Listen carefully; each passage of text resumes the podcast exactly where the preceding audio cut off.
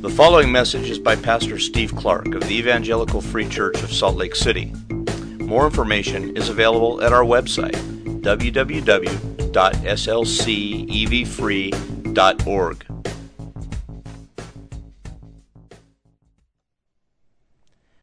Long after you and I wrestle with the intellectual questions, the, the questions about knowledge, what is the right and God honoring, righteous thing to do here and now? The intellectual question. Long before we ask that question and long after we've answered it, we still have to face the most foundational, most critical issue the heart problem. It's where our biggest issue lies inside of our hearts, not in our heads. We have to ask do I really want to do the righteous and God honoring thing? The struggle's in the will. It's a moral struggle, not primarily a knowledge based struggle.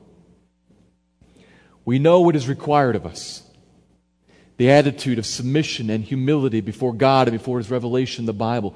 We know that. Maybe not thoroughly in all the details, but we know enough of it.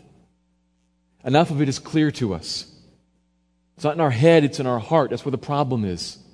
We have hearts in our fallen nature that are bent towards ourselves and against God. And if you're here this morning and you haven't yet come to Christ, you need to know that about yourself. You need to realize there's something inside of you that is bent against God. And you may have questions to ask. You may have things that you're wondering about. Answer them if, if you can. Find, find the answers to them. But long after you've found those answers, you're still going to be faced with the heart issue, the question of will. At the bottom level, that's the main problem. And for those of us who are Christians, it's the same problem for us. You're not going to hear anything really new this morning, intellectually new. In fact, probably most Sundays, you don't hear anything that's entirely intellectually new. And if you do, one of the two of us has been reading from the wrong book. It's not new intellectually, it's new in that it has to be applied more deeply in your heart. It's the same problem for us. It's a heart problem, not a head problem. May God give us all ears to hear this morning. This morning we're in the middle of John chapter 3. This passage contains what is perhaps the most famous verse in all the Bible, John 3:16. But there's actually more to this passage than just that one verse. So we're going to look at it in its, in its context. We're still in the section of the new and better. We've been talking about that for a number of weeks now. John, the writer of this book, has been revealing Jesus to us, kind of like a, a multifaceted jewel, turning him just a little bit every week to show us something different about him. We see a new and better this, a new and better that. Jesus displayed as new and better in relation to something from the Old Testament. Last week, it was the new and better birth. In his discussion with Nicodemus, a Pharisee who came to see him, as is recorded in the beginning of chapter 3, in that discussion, Jesus taught in earnest that every single person, every single human being must be born again from above, born from God. It's critical, or else we will not see the glorious and delightful kingdom reign of God over our lives or, or in the next world when it comes in its fullness. That was critical. That's what he was talking about. And structurally, our text this morning is connected to that passage. It's an elaboration on it. I'm going to overlap a little bit to help us see some of that connection.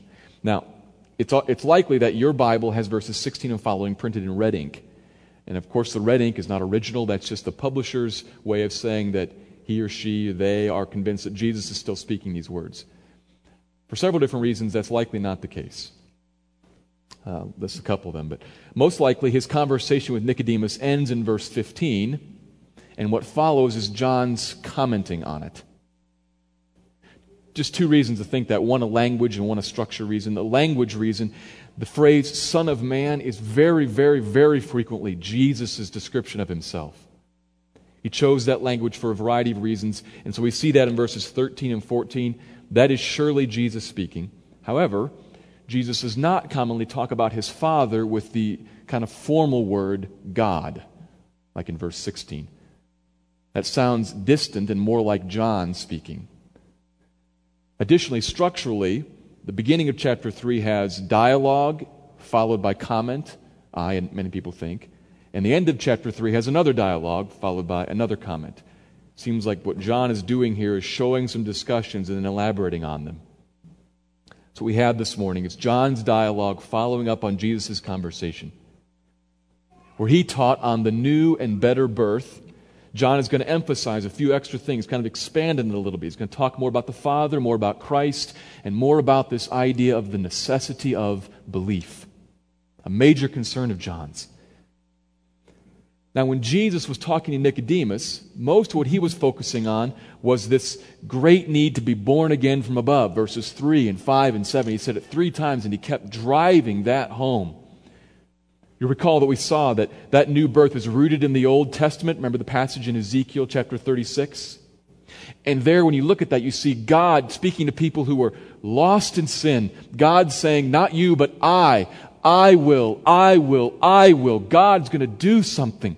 He's going to pour out water and pour out His Spirit on people, bring them to life and change them. It's God active. Salvation, new birth is a work of God, utterly through and through. It strips us of all of our human ability and rests it all in God's hands.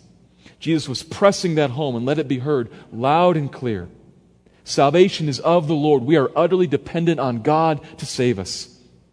But there's something else that we must be careful not to miss. Careful. God saves. But the mysterious way in which the Spirit of God works on a person that He is saving, it's hard to trace out everything. Kind of like the wind moving. You can see what it does, but you can't tell where it comes from. In the passage last week. This mysterious way that God works on a person to save does not completely and entirely remove any human action from us. We never merit the salvation. We never do anything to earn it, anything to, to re- require God to give it to us, never join with it in, in partnership with God. It is utterly of God, and yet we are not entirely passive. And that's the thing that John wants to emphasize. Remember how we saw the outer nest last week around the conversation about the new birth? The outer nest was the importance of genuine belief. And John's going to land on that pretty heavy this morning. He's not changing Jesus' teaching. He's not, he's not changing that. Jesus taught about this too. For better or for worse, people encounter Jesus and his teaching, and they have choices that they make that have consequences for which they are responsible. Remember Nicodemus? He's talking to him, and Nicodemus in his heart says, I hear what you're saying. No, uh-uh. And Jesus scolds him for it. You reject my testimony, Nicodemus. You made a choice, and you're responsible. And then in verses 14 and 15 at the end, positively speaking, he says, Whoever believes has eternal life. A human response with consequences of life. And John is going to talk about belief. Belief. You're going to use that word four times in the passage this morning. He's going to elaborate on that outer nest. That's what he's going to bring to us. And that leads us to the main point for this morning's passage. This is the unique emphasis of John's commentary. Here, write this down if you want. By faith, by faith, that's the belief part. By faith, embrace the love of God in Christ by faith. Embrace the love of God in Christ. That's the main point. It's the heart of verse 16. I'm going to work towards that by building three steps, kind of like in a staircase, that are connected to but extend on from one another. I'm going to work at that with three steps. I'm going to read the passage first, starting back in verse 14 to kind of catch some of the flow, and then I'm going to move directly into those three steps. So let me read John chapter 3, verse 14 and following.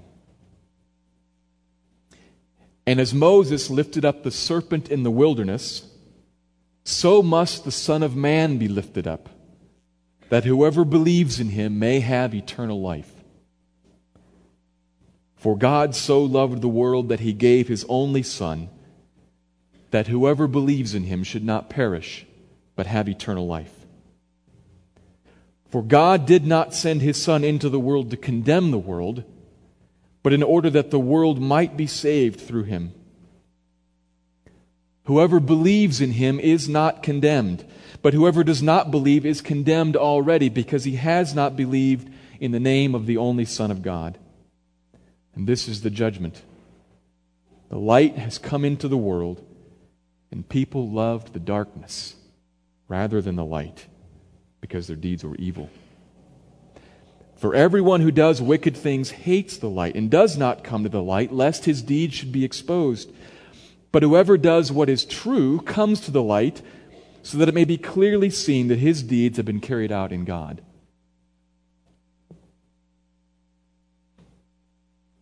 First step.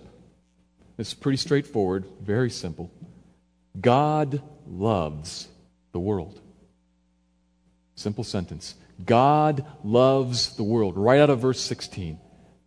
But the strange thing is that verse 16 is so familiar to us that a lot of us, a lot of times, don't even think about it anymore. God loves the world. Love the world. We first saw this concept back in chapter 1. You remember that? Jesus, the Word, made the world, came into the world, but the world rejected him, did not know him, did not commune with him. The world is introduced there, and throughout the book of John, we see what the world is. It, it's not a, a geographic entity like planet Earth or the universe. The world is the realm of fallen humanity. It's people in rebellion against God, in sin. And the world is entirely bad. It's not a mix. It's pictured as entirely bad. Christ came to the world, but he is not of the world. And when he saves a person, the book of John is going to say that when he saves a person, he saves them out of the world. We still live here on the planet, but we're not in the world anymore, and we are not to go back into it and commune with the world and its ways. The world is entirely bad. Maybe you can think of the world as, as fallen humanity or, or fallen people. From God's perspective, it is evil. That's what the world is. And God loves it. Isn't that amazing? This fallen, wicked, rebellious collection of evil that resists his authority and is constantly scheming up new and clever ways to fight against him. God loves it. That is amazing. That should grab you. Now, the love that God has for the world is not the dominant way that the Bible talks about God's love. It's not. God primarily, first and foremost, loves himself, his son. He has to because he's no idolater. God has his loves in the proper order, and he loves the most lovely thing first. And then he is partial towards his people. He loves his children, those who are his, more than anything else. That's clear. We need, we need to get that straight. So it's not the dominant concept that God loves the fallen world, but it is a true concept. It is genuine. He clearly loves the world and he loves it greatly. God so loves the world. Taken as a whole, that construction is saying that God greatly loves. It's talking about the extent of his love. He so greatly loved the world. Now, he has a vast, wide, long, high, and deep love for his children, but he has great love for the world. It's not like leftover love that's barely warmed up and we might describe as, well, at least he doesn't hate the world. No, it's not in any sense negative. It is a positive, great love that he has for the fallen world. He so loves it. He aches at its rebellion and sorrows at its resultant suffering and pain. He alone best knows what his perfect creation was like back in Eden, what it was supposed to be, what communion between his creatures and the Creator would have been like and was like. He knows each person in this fallen world by name. He knows the inner tracings of their heart. He knows the inner tracings of your heart. If you sit here this morning and you've not been born again yet from above, I hope you realize this. You sit face to face with the God who knows and understands you better than you know yourself. He sees you. Yes, He sees your sin. That's true. And ultimately, that's going to create a huge problem for you in relation to Him because He's more than love. He's also holy and just. But beyond your sin, He sees who you could be. He sees what He dreamed for you to be. And He's saddened that it's not the case. He watches as you struggle through life, attempting to live independent from Him, sometimes seeming to succeed, but eventually failing and suffering. Suffering in silence, perhaps, turning to other temporary appeasements to cover over the hurt, perhaps surrounding yourself with stone walls that seem secure today but will fall down tomorrow or next year or in the end fail to save. He sees that and he's sorrowed because he loves you. Like on earth, a good father, somehow separated from his children by some deceit or some evil scheme, he misses them. And he hopes that while they're away, they are nurtured and cared for, and that they'll grow up and come to a knowledge of the truth and be restored to the relationship for which they were made. He pines away for that and hopes for it because he loves them. That's not an ex- exact analogy because in that analogy, the, the children had nothing to do with the separation. That's not the case for us. But you get the point.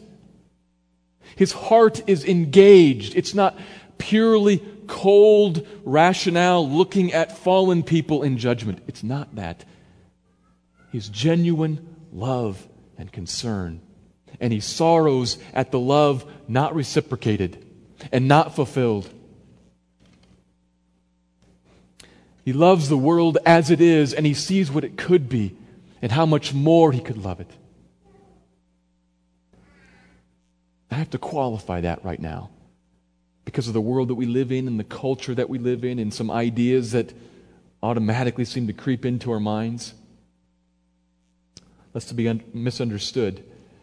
We today are shackled with some serious misunderstanding of what love is like and what love should be. We're tempted to hear, God loves me, and therefore God must do for me what I want in the way that I want it, in a way that is acceptable to me, or is acceptable to my ancestors, or is acceptable to the religion that I prefer. That's what we think love means. That's a very common thought today, but it's not what the Bible says. The very same Bible on whose authority we find out that God loves us, the same Bible in fact, the very same paragraph must be allowed to also define how God loves. God sets up parameters. God loves in a particular way. We're going to come to that in a little bit. But understand, yes, He has an active, a powerful love that is genuine, and He loves in a way. You need to hear how God loves. Keep following along. We're going to come to that in a minute. But before we go there, let me pause to address the majority of us here this morning who are Christians, who have already been brought into relationship with God. Brothers and sisters, do you share God's love for the world? Do you love the fallen world all around us like He loves it? Greatly, passionately do you look around and see the fallen and broken and rebellious place and rebellious people that are all around us? And does your heart ache for them? Or are you angry with them? Resentful towards them, defensive perhaps in their presence? Or maybe just flat out indifferent? Which is it? I know that you know in your head you're supposed to love like God does, but in your heart, what's going on? Do you need to repent and ask God to change your heart, to line your heart up with His heart? You know, in, in the Bible and in Christian jargon, non Christians are given a whole bunch of names. And many of them are, are technically accurate, but sound kind of harsh when we say them. I don't mean to be offensive. We don't mean to be offensive, but there are words in the Bible, words in our vocabulary the unsaved, the lost, those in rebellion, the wicked, pagans, etc., etc. How about those he loves. Do you use that kind of title? Do you think along those lines? Those he loves. Picture in your mind. Bring someone into your mind, someone in particular you know who's not a Christian. Maybe someone who it's particularly hard to connect to this idea of love love from you or love from God. Maybe it's a coworker who is particularly antagonistic or, or family member who's not a believer, a neighbor, someone you see in the news. How about a terrorist?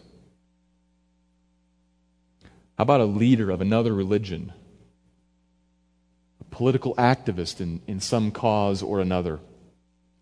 Someone of another culture or another lifestyle or another sexual orientation? Someone who has committed certain sins, maybe even flaunts them all over the place. You got someone in particular like that in your mind? Maybe you know their name, maybe you just saw them in a coffee shop somewhere. Such were some of you.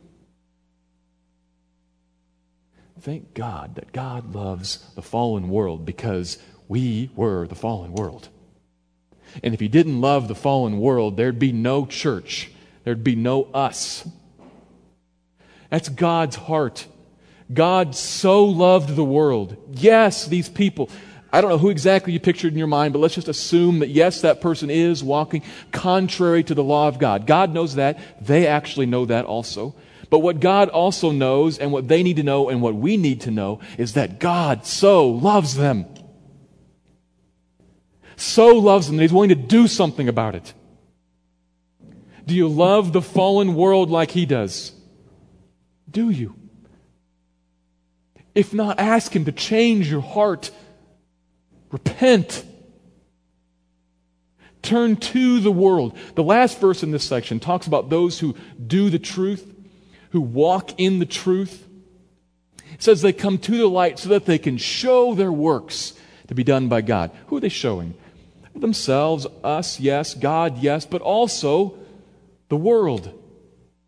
And the idea is that we would show them these works done by God, and they would think that's a good thing. They would find it attractive in some way, and there's got to be some heart of care in that. Can't rub their noses in it, but how often do we do that? It's sad. The church does not love the world like the church's Christ loves the world. repent. Ask Him to give you that kind of compassion and concern and genuine, intense love. And if you get that love, it will lead to some action.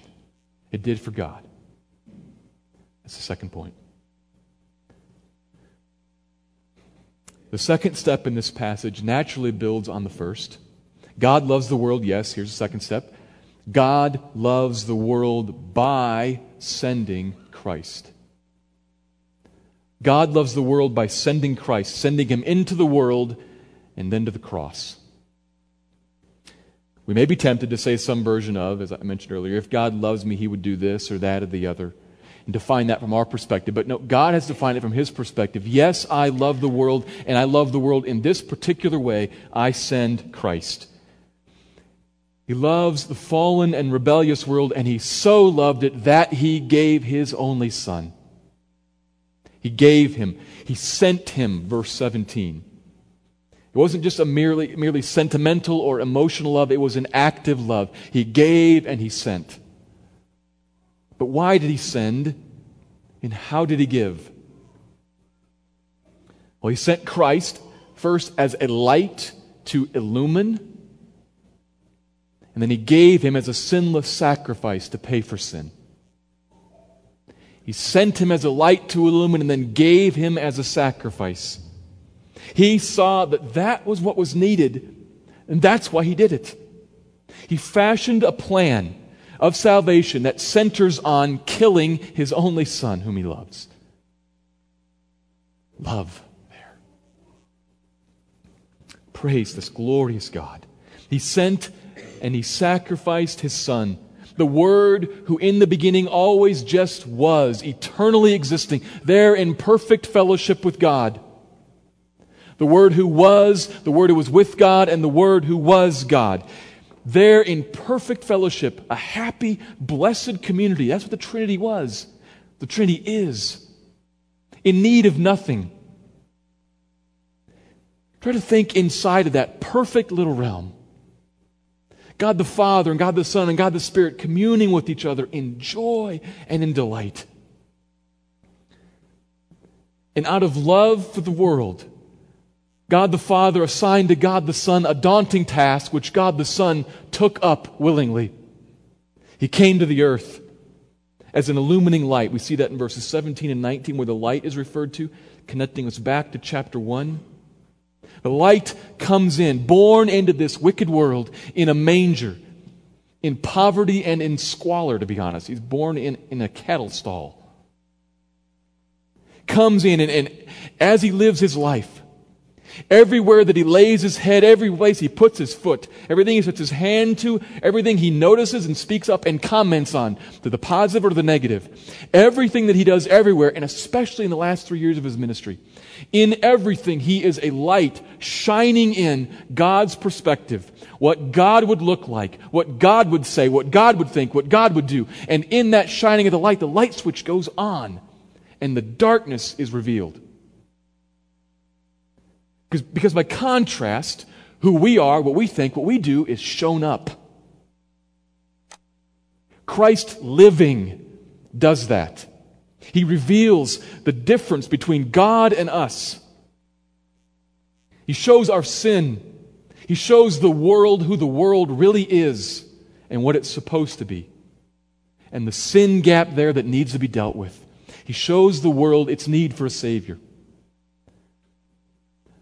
But that, was, that would not be enough. Just making us aware of the problem, if that was the extent of God's love, we'd still be lost. He did more than send him into the world as a light, He gave him as a sacrifice. The Word became flesh that he might become God's Lamb. The Lamb of God given as a sacrifice, slain to take away the sin of all sorts of people, the sin of the world, not just Jews, not just men, not just mature adults, all people, all ethnicities, both genders, all ages. Sin paid for in the Lamb. He did this, verse 16 says, because of his love. It's remarkable. Not because the world is so good, but because the world is so bad. He still died for it.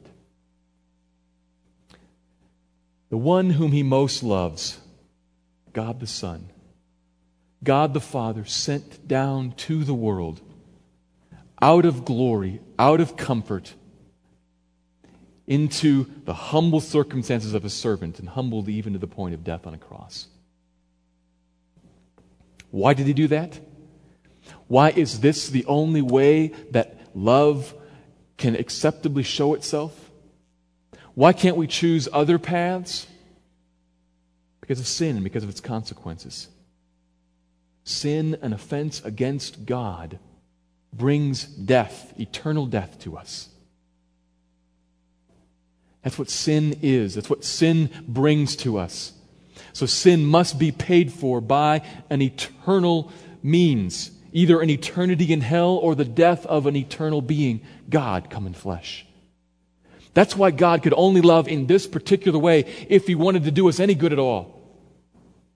This is why this is the only way to come to God through Christ and his cross. Through this sent Son, slain, through him alone can sin be dealt with. There is no other way. If you come that way, you can have eternal life.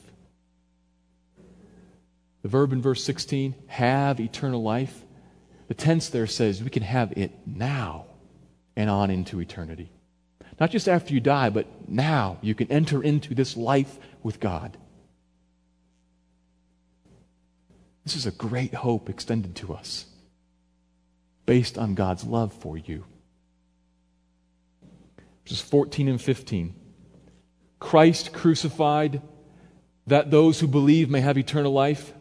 Again, verse 16 Christ given that those who believe may not perish but have eternal life. Same idea. Verse 17, the Son sent in order that, there's language of purpose there, in order that the world might be saved through him. Verse 18, whoever believes is not condemned. Back to back to back to back. John can't say it enough different ways. He's trying to say in every verse something or another about Christ coming as a light and going to the cross as a sacrifice so that you might have life. And if you don't go through him, you don't have life. But you remain dead, condemned. You stand in condemnation. You perish. The repetition makes the point clear. God has acted to save, to give eternal life, and the opposite of that is to remain condemned. Stand in that. But, Jesus, but in Jesus, because of his love, God has made a way. The hymn says it's amazing love. How can it be that thou, my God, would die for me? Think of those words. That is amazing love. That the God who made you would actually come and die for you, though what you deserve is his judgment. He comes to rescue you out of that condemnation. Amazing love. We should praise him. We should fall down and worship him. The thing we need, he did. The thing we most need. Not just something that will be helpful to have. The thing we most need, he did. He dealt with our sin. God's love leading to the giving of his son as a sacrifice. You can't take care of sin otherwise. That's going to require some response. I hope you see that. There's something marvelous there. I hope God so stirs in your heart that you see it and you recognize it. If you sit here today and you're not saved, it's going to require a response of you. We're coming to that. But again, I want to speak to most of us here who are Christians already and have already come. Apart from the fact that the Bible constantly preaches the gospel to you so that you will know it and will remember it and will revel in it and will love your God all the more, will remember who you were and what He's made you to be. Apart from that, there's something else that I want to touch on here. Certainly, the central point here is God sending His Son to save. But if we try to apply that, we're not God. We can't send our son. So how do we, how do, we do this? How do we apply this? Well, I want to keep these verses in focus and kind of step back from them for a second and look at a slightly larger context. There's another opportunity here to touch on one of John's themes. John is a very sophisticated writer, and he very often runs threads of themes through stories. We've talked about the remaining thread. He uses the word like 40 times throughout the book. Sometimes it pops to the surface, like last week, about the genuine faith, and most time it's kind of under, this, under the radar. Same thing going on this morning. Here's another theme the theme of being sent. The idea of sending is a significant theme in the book of John. You could call it the book of sent ones. He uses that word all the time to describe all sorts of different circumstances. John the Baptist was sent. Here we see Jesus is sent. After the resurrection, the Spirit will be sent. And Jesus is going to say to us, to his church, The Father sent me, and now I send you. It's a book about being sent. God is on a mission, on a mission to deal with this lost world that he loves, and in doing that, he sends people. He sends us. We are sent ones. I have had opportunity to, uh, sometime in my past, live overseas and do some missions work. And being there, this idea of being a sent one became really obvious. I have been sent here and for only one purpose, and it's not to enjoy the cuisine. There's something totally different that I am here for. It's really easy to see that when you move overseas.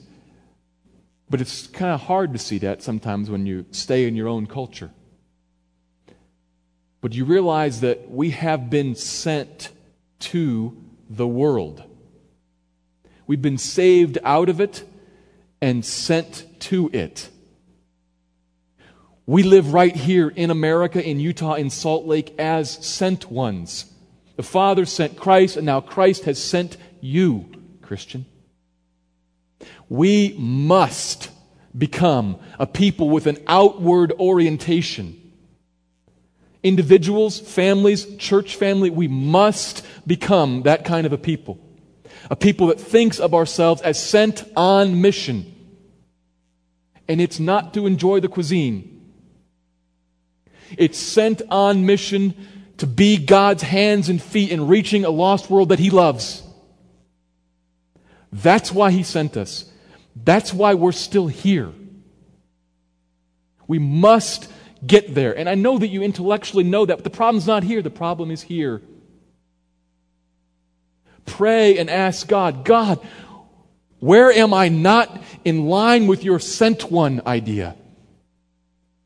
Where am I not following this? Change my heart before you change my act. If you change your actions without your heart, the actions will fall away. Attend to your heart and ask, God, align my heart with yours. Oriented towards loving people around me who don't know you yet, but you're speaking to. We must become that kind of people if we want to be walking in line with God.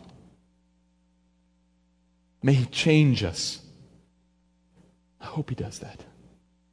Pray, pray, pray for eyes to see Him and how He sees the world. Third step. In this passage, it's the critical rubber meets the road sort of step. God loves, and He loves in Christ, and all that's true. That's all true whether a person ever hears it or not. God loves the fallen world. God has loved the fallen world by sending Christ. And if you never heard that, it'd still be true. But the reason that it's been written down here by John, he wrote this down because he wants to take that truth and create a response. He's after something here. That's why he wrote it down. It's related to, it's related to the idea that he, he wants the response of belief. We've talked about that already. He follows up on this conversation with Nicodemus because he wants to create a response contrasting with Nicodemus' response. Here's the third step God's love in Christ creates a response. Very simple. It does. It creates some sort of response. John's after one, but it always creates some sort of response. God's love in Christ, kind of like if you, if you throw a rock into a puddle, it makes waves. It just does. But he's after some particular response. He's after the response of positive faith. He's going to talk about it here negatively and positively. First, negatively, the response that sometimes happens, which John doesn't want, but he warns us against. Negatively speaking, here's the sad but true verdict, verse 19. Christ came into the world to save not to judge, not to condemn. However, that coming to save does actually have an automatic judging effect. He didn't come deliberately to judge, he came to save. He's going to come back later to judge. But his coming to save does have a judging and condemning effect because here's how this works the light shines into the dark. Remember the light switch going on that we talked about some weeks ago? and we skitter away from it. And when we do that, we condemn ourselves. Christ extends his hand and we reject it. And that rejection itself condemns us.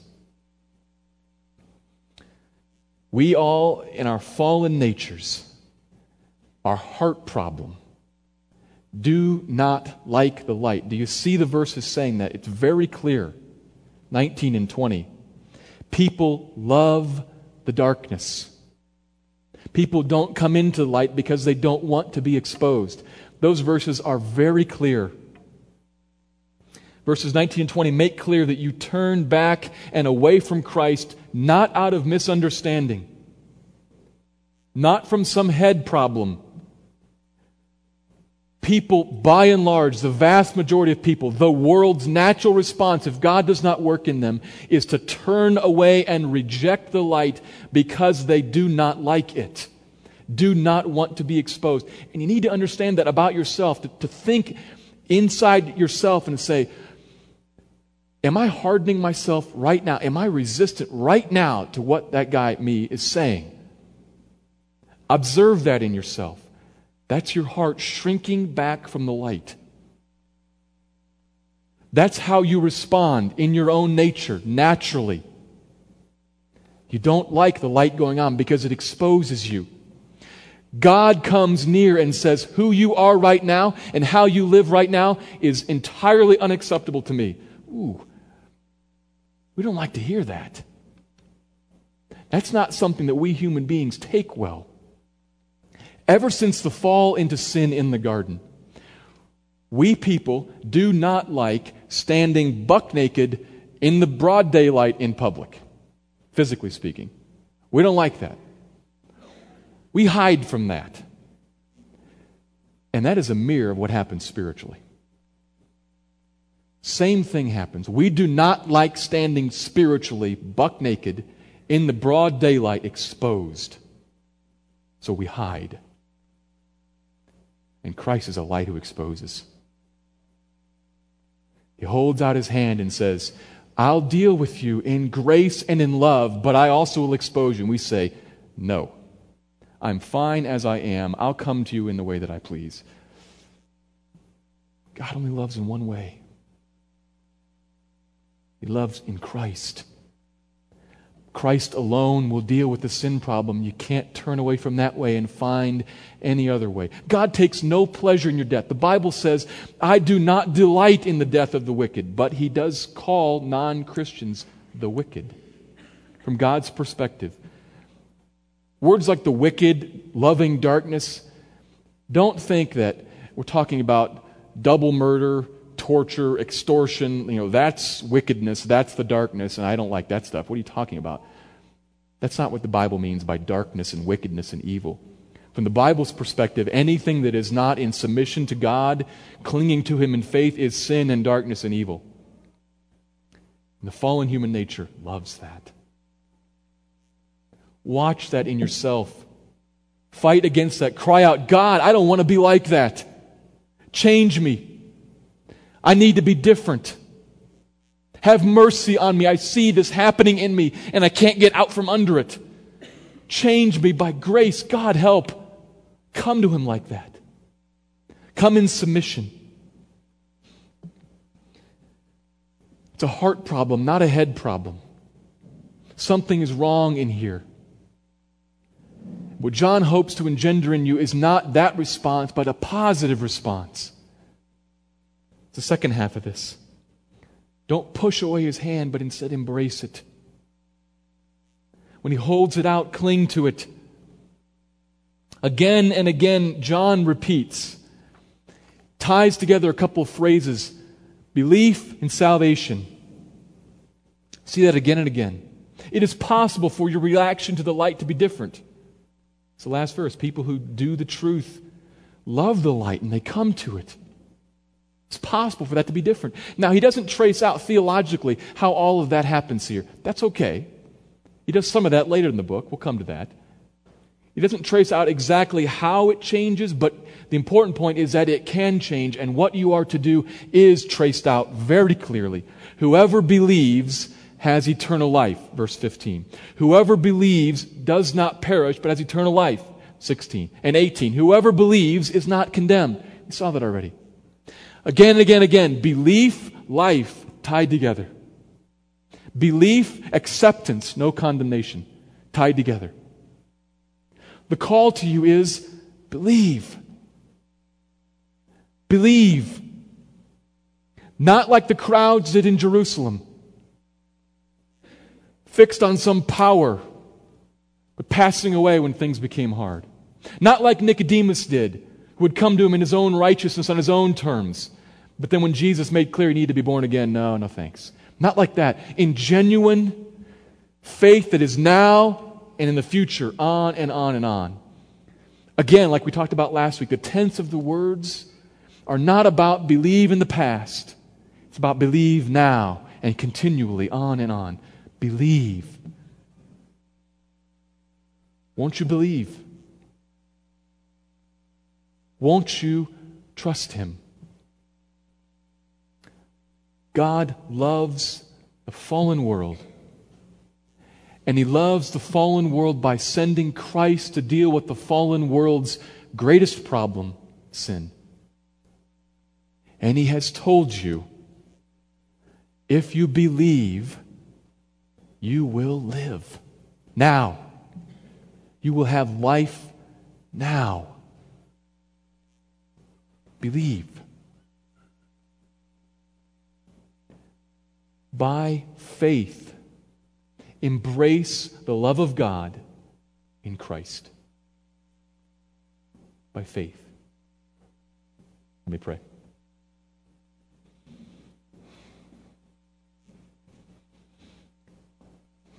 God, I don't know where every single person here is this morning. You do.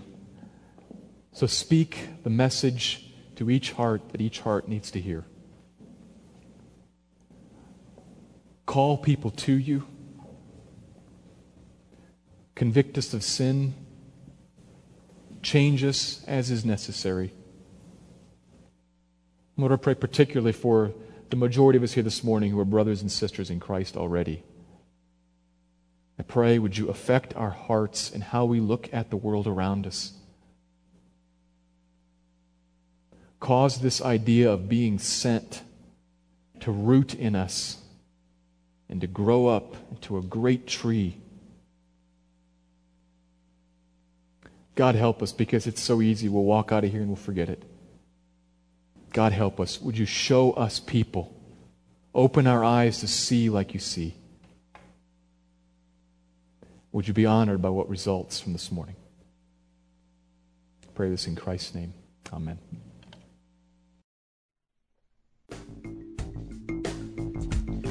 Thank you for listening to this message by Pastor Steve Clark of the Evangelical Free Church of Salt Lake City in Salt Lake City, Utah. Feel free to make copies of this message to give to others, but please do not charge for these copies or alter the content in any way without permission. We invite you to visit our website at www.slcevfree.org or call us directly at area code 801 943 0091. Our mailing address is Evangelical Free Church of Salt Lake City, 6515 South Lion Lane, Salt Lake City, Utah 84121.